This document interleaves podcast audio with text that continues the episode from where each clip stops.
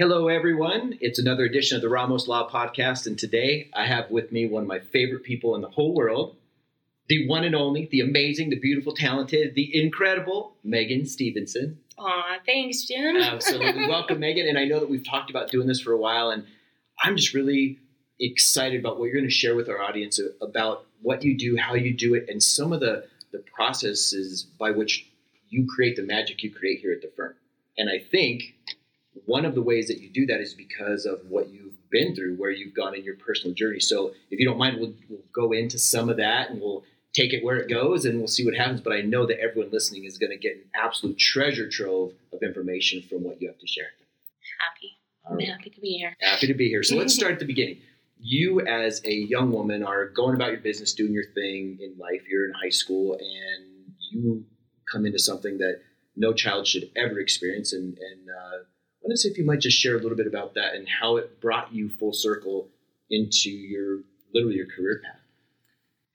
Well, yeah. Um, so, April 8th, 1997, I was headed with three friends um, to lunch from high school. It was a Tuesday, it was a rainy, cloudy Tuesday.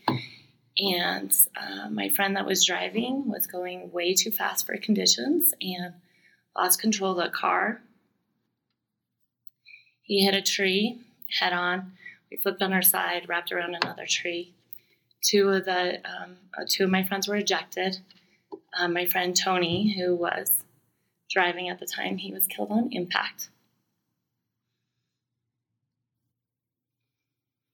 And as you, I realize this is really tough, and thank you so much for sharing it. And feel free, we got Kleenex, we got all the, the tools that we need around here. Uh, these are real experiences, Yeah. and they affect us for the rest of our lives. And, and from your emotion, and I think you and I have had this conversation several times, and you've shared it with our clients here at the law firm. Literally, when you have that kind of trauma, it affects every cell in our body, right? In your Right. body, because they all remember this, and and so coming back to it now, even it's it's poignant and it's powerful. Yeah, and you know the crazy thing right now that I'm feeling is um, I haven't cried about that in a really long time. Mm. It's your beautiful soul. Thanks, Jim. Yeah. Um, you know, it, the hard thing for me is I uh, I pass by where that accident happened every single day. Every single day, there's scars on the trees. So it's just a reminder that it's real. Um, and I miss him. Uh, he's been he's been gone for over 20 years now. It's crazy. Right. That long, yeah. I guess Time goes really fast. really does. well, just at 20 years. At, well, no, a little bit longer than 20 years. Holy cow! Um, but in that whole process, I, I I obviously was I was injured. I had uh, 28 broken bones. 28. 28. Yeah. I had fractured my pelvis in eight places. Um, my leg, uh, my right leg was severely fractured, and um, I'm lucky to still have it. Um, one of the things that I I thought about, well, you know, just going through that process, what what helped me is I was dealing with my own physical injuries. So I wasn't really dealing with the emotional side of, of the impact of how an accident like that can change your life. Um, as I was healing, I became more passionate about telling my friends, wear your seatbelt, drive slow, um, Did they listen? be safe. As you were talking to your friends, were you able to have an impact even at that young age? um, with, with my close friends. Hundred percent. Yeah. hundred percent. Uh, They still talk about it to this day about how that day is memorable to them, Yeah. even though they weren't there. They got they got the rumor mill around high school that somebody was killed at lunch, and there was a white Mustang, and uh, one of my closest friends, Carmen.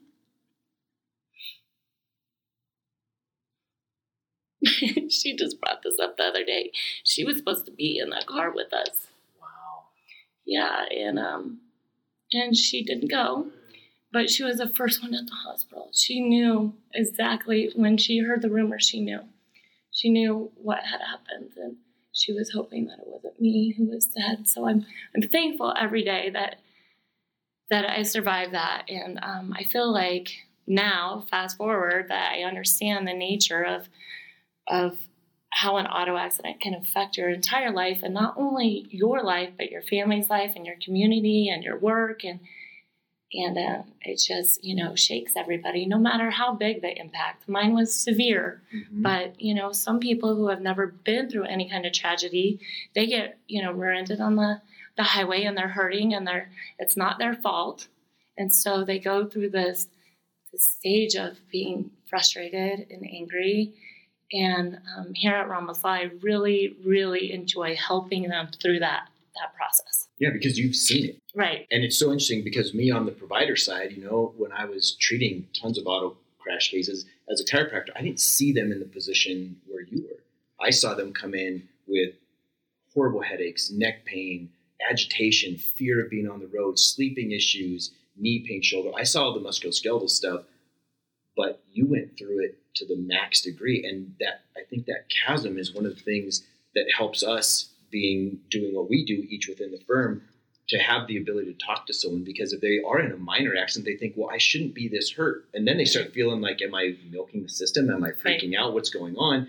But the physiology and the mechanics and the biomechanics, it all leads up to potential injury. But yet you on the other side can talk with someone at any level, whether it's minor, major right. impact, or even catastrophic. Right.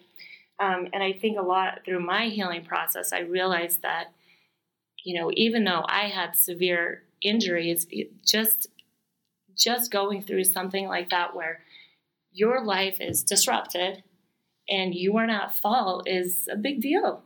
And it's frustrating. Yeah, you had no it's, control. And you have no control over it.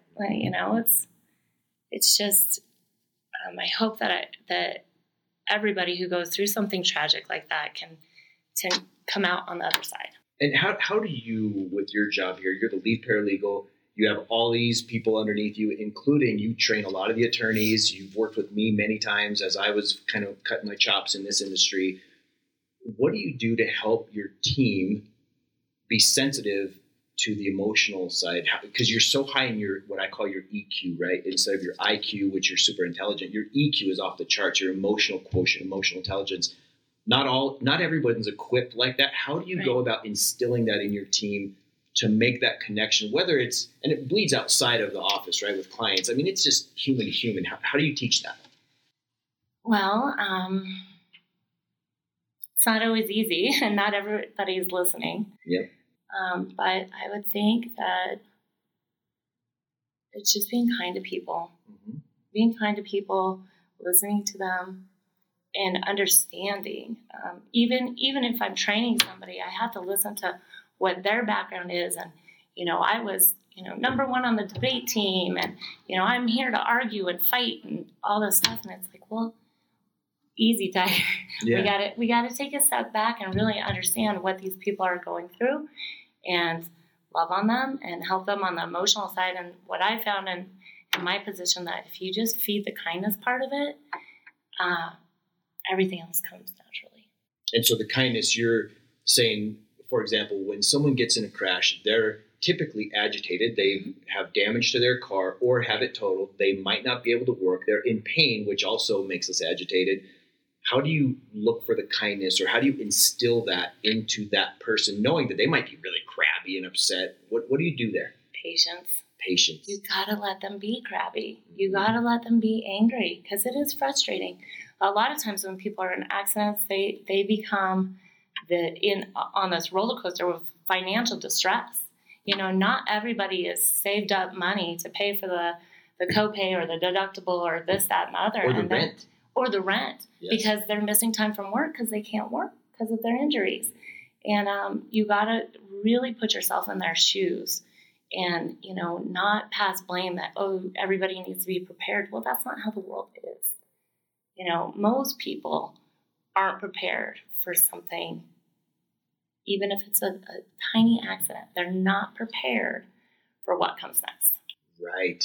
And for the people listening who maybe have never gone through what you've gone through and so many of our clients have gone through, what does come next? Just if you could help them understand from a perspective, because maybe they know someone or live with someone in an accident, sure. but they're not feeling it. So the person gets in a crash, they're hurting, their world is turned upside down.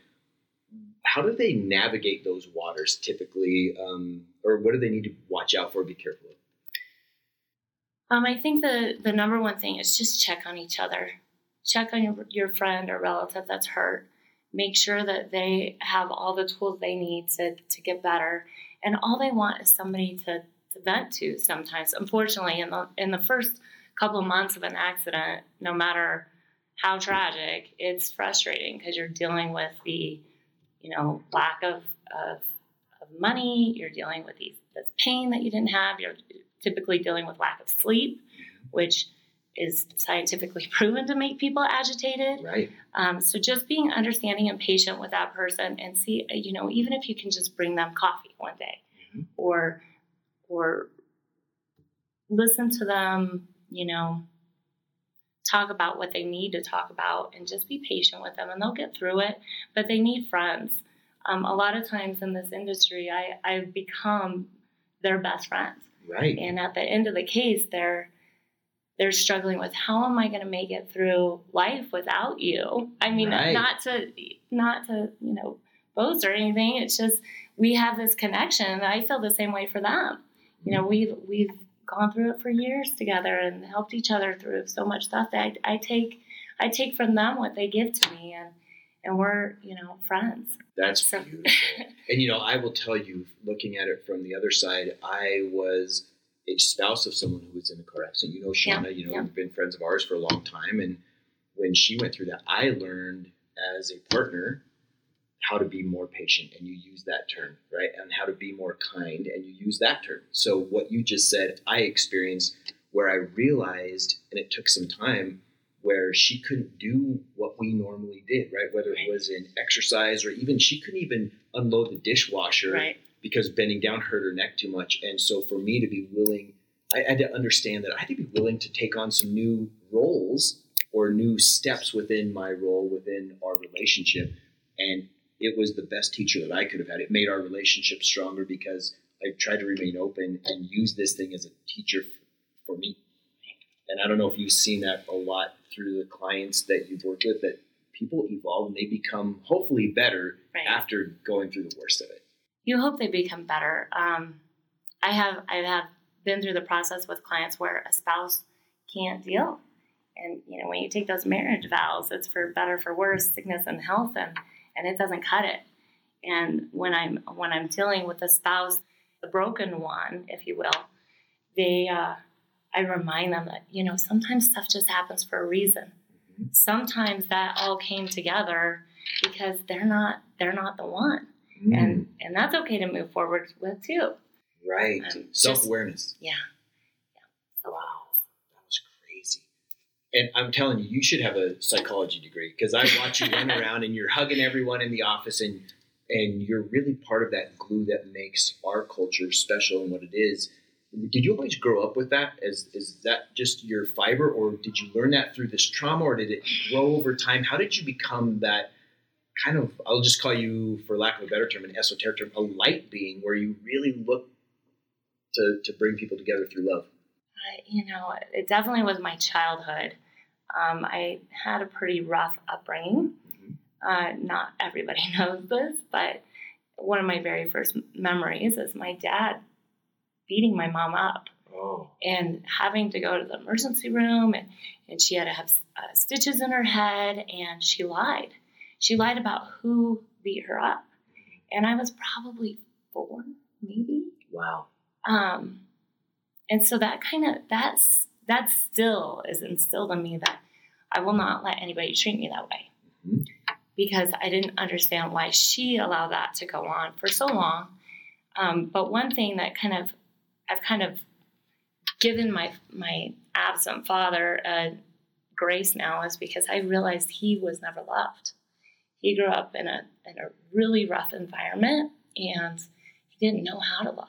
So he was expressing what he knew in a very horrific way, and he was acting out of because of these impulses because right. he didn't know how to love. Right. Wow. And I've always said that he is absent in my life because he loves me so much. Mm. Wow. The ultimate dichotomy.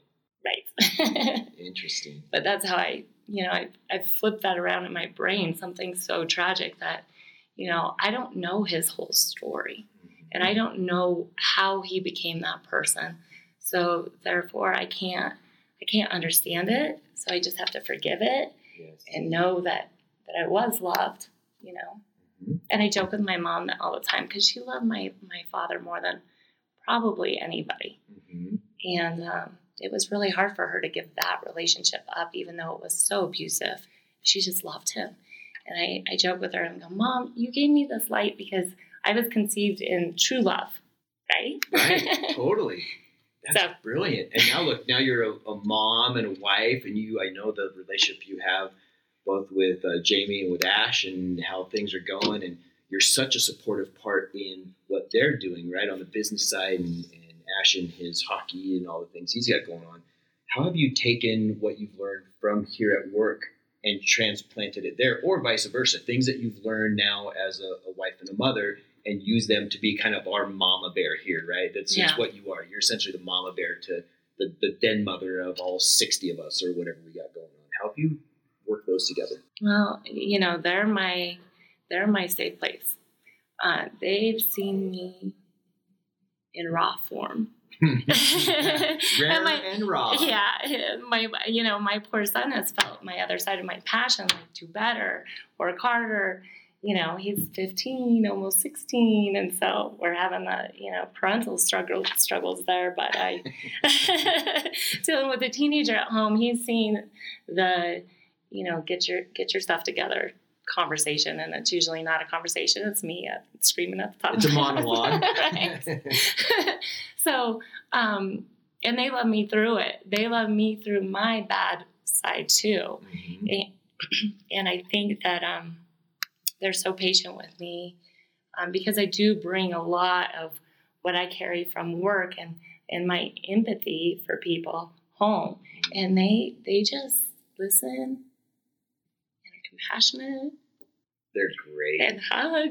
oh, your family's so great, and I have the chance to, to know both of them and hang out with you guys occasionally, and it's it's wonderful to see you in dynamic. And I think what kind of interests me with all of us, the more you have capacity to love, or to be gregarious and outgoing, or to be ridiculously funny, there's always an opposite side to the coin. So the people who are not up tend to not go down very far, right? right. And some people call that mania, but I think there's a normal, there's two sides to every coin. Like, you know, what I find with myself is when I'm really on point and I'm really outgoing, there's a side to me that doesn't want anybody around me. I'm just very secluded. I want to just kind of retreat into my own space. And so it makes sense with as much as you give here every day, that you're going to have that volatility on the other side of love on this side, and and they kind of balance each other over Yeah. time. And and I, I don't know if you've seen that or not, but that's what I've kind of found in my life. Oh, totally. And I, I for my family, I, I give, I'm thankful that they give me so much grace. We all, right? yeah. They, The Shauna's middle name grace. should be Grace.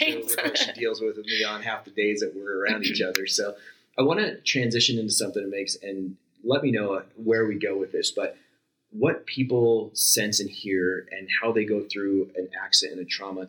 Trauma is trauma is trauma, and there's a lot of different ways that it expresses itself in our world, right? We have love at every level, and we have trauma at every level. And not only did you go through this this physical trauma, but you've gone through something that literally was an epic trauma in the recent history of our nation. And depending on how you feel about this and where it goes, let's kind of right go easy and, Sure. and prod through it. But you happen to be at the Las Vegas shooting at the music festival, with, and it's just over a year now, right? Hasn't it been Two years. Two years. two years already? October 1st.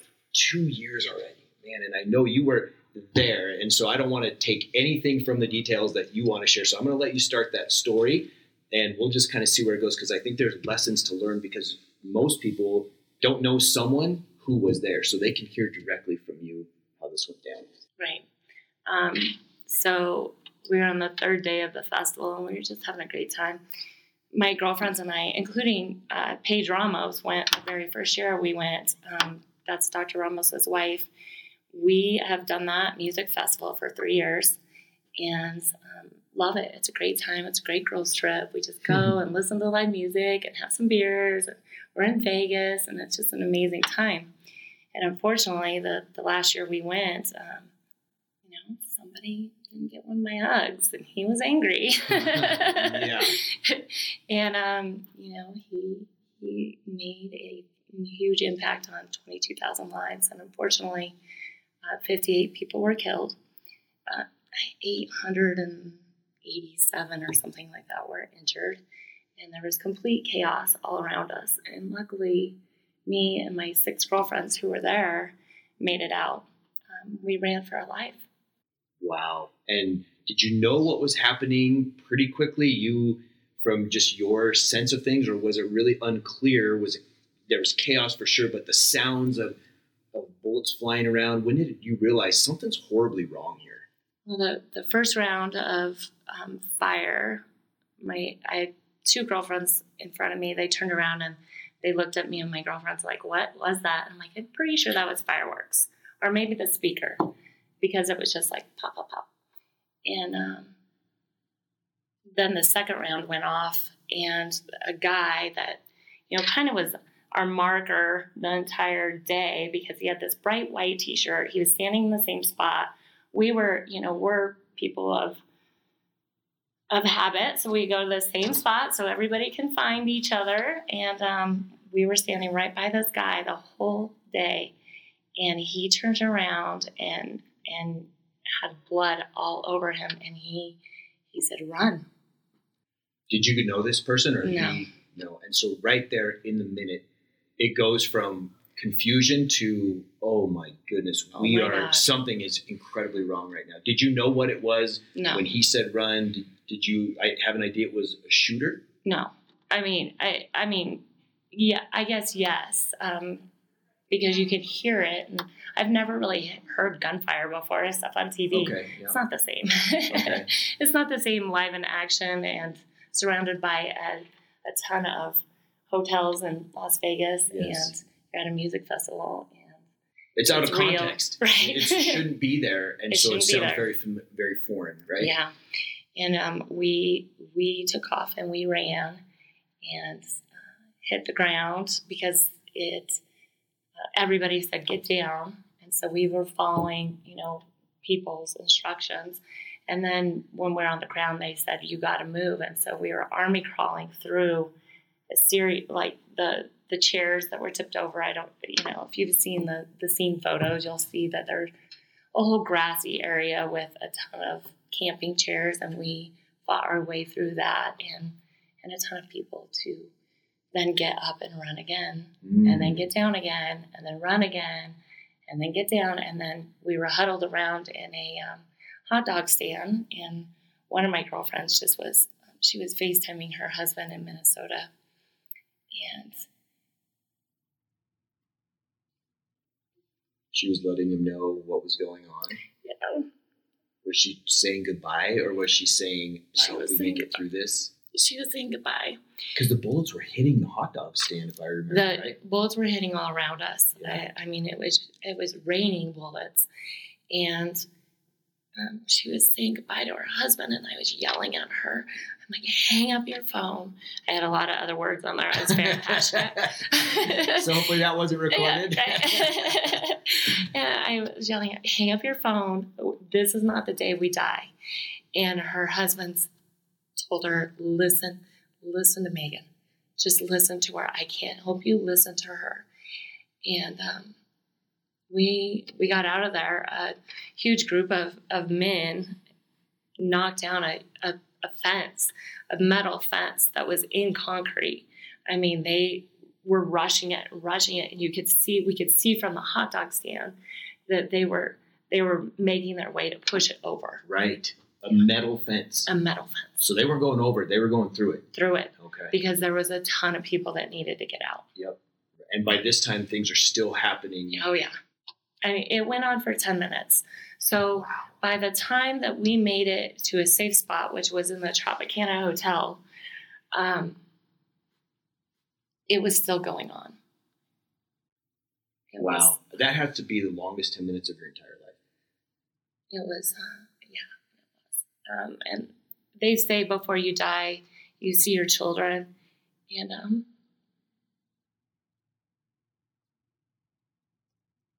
my son, he helped me get out of there. He did.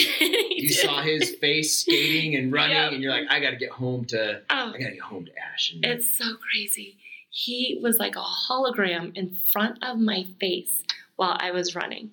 wow. It was, I mean, the the mind is unbelievable. And when you're dealing with those kind of emotions and that adrenaline, my mind just let me see my son.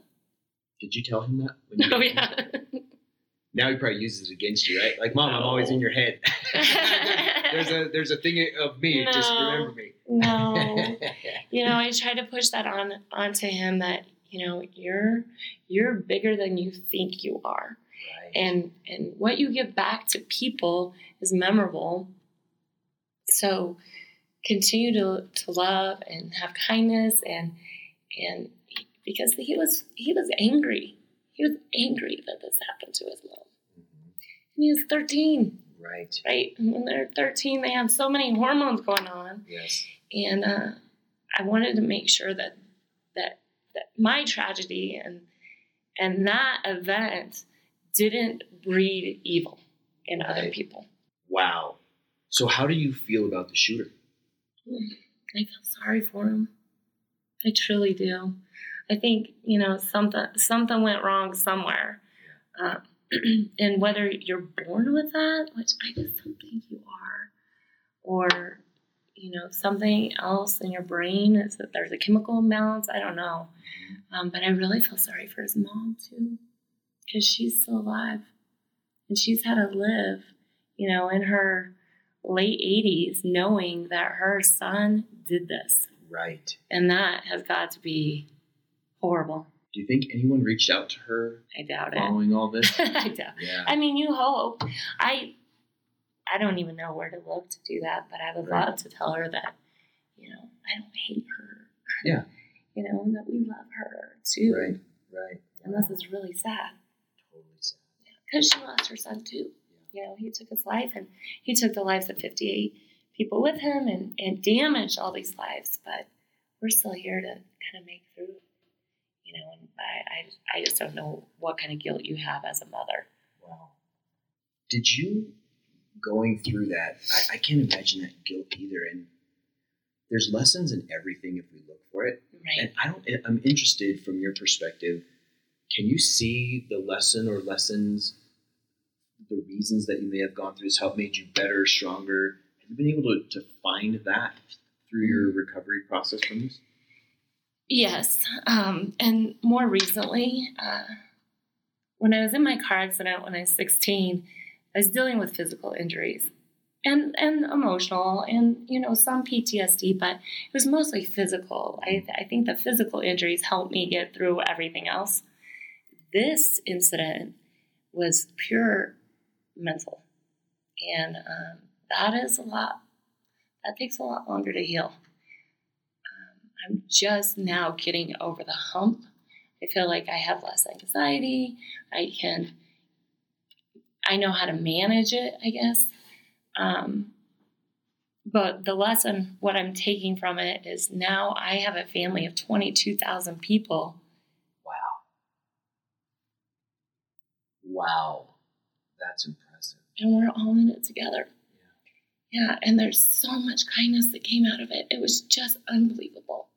I mean, every country fan that was there turned around and started helping people and and and loving people and helping them through whatever they needed. I we stayed in a, a room of a New York it was a New York cop and a hairdresser, and I thank them all the time for giving us a safe space to get cleaned up because we were we were covered in blood, Wow. and they um, gave us security when we needed it most. Wow. And they're total strangers. Total Yeah. strangers just reaching Yeah. out to help. Yep. So now I have a family of twenty two thousand people. Thanksgiving's going to be. I know. and um, they, if you're having a rough day, you reach out and and and they lift you up.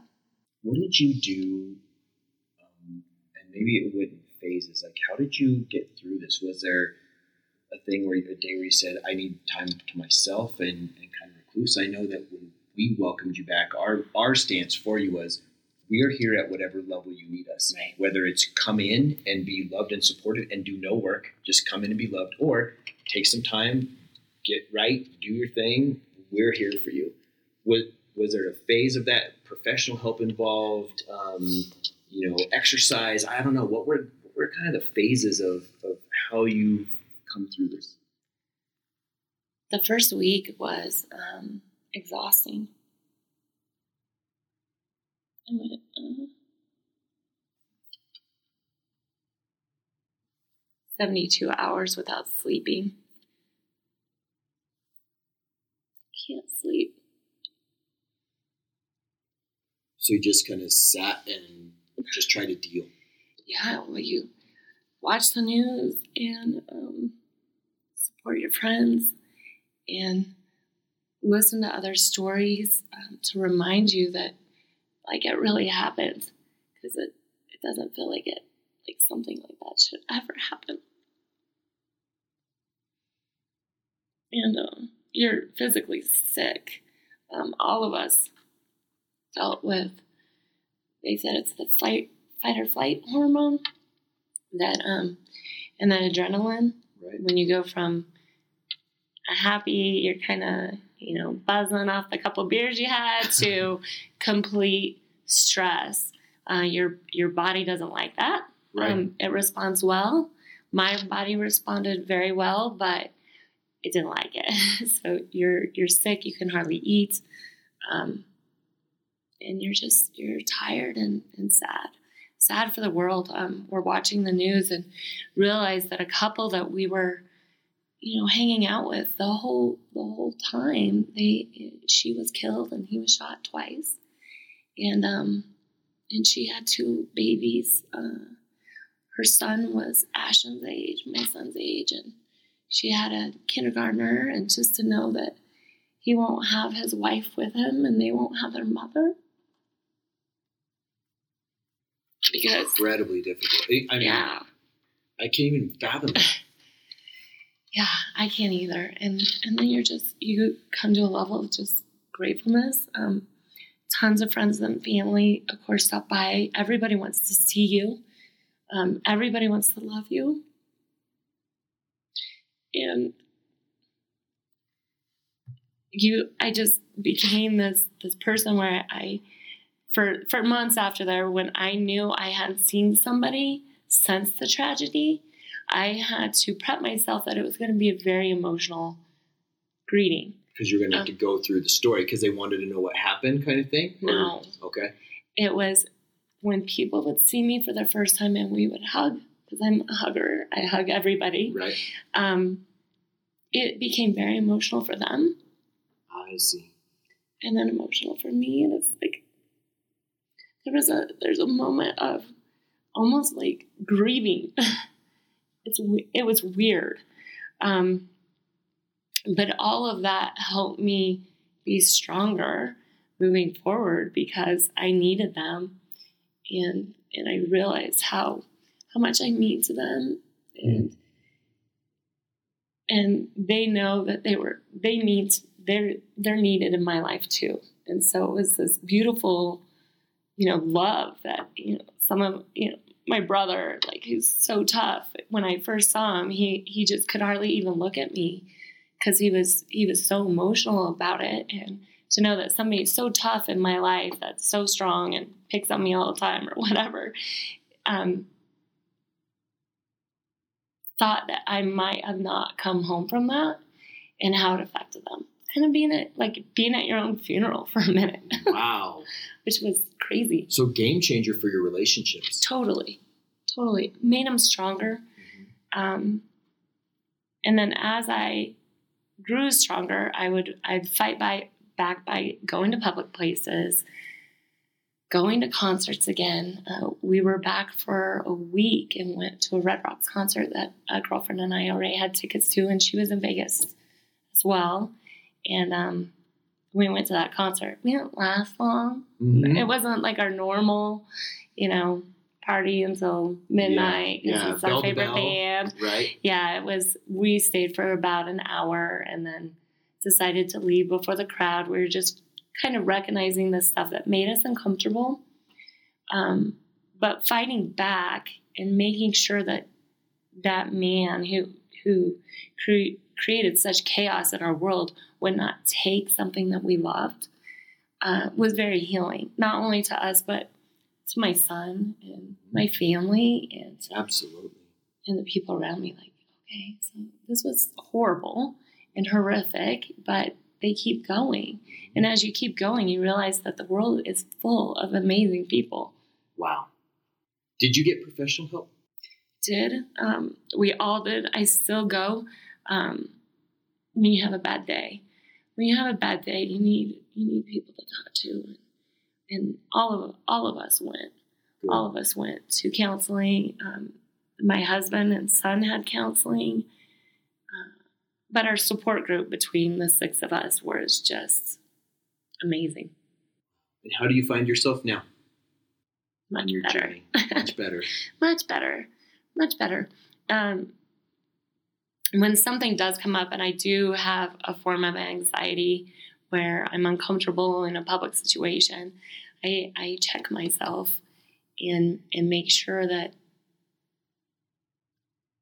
i am focused on the present and that that there are people here that that care about each other and that if something does tragically happen again that the good that came out of that I mean, it, there was good. Yes. You know, kindness always wins.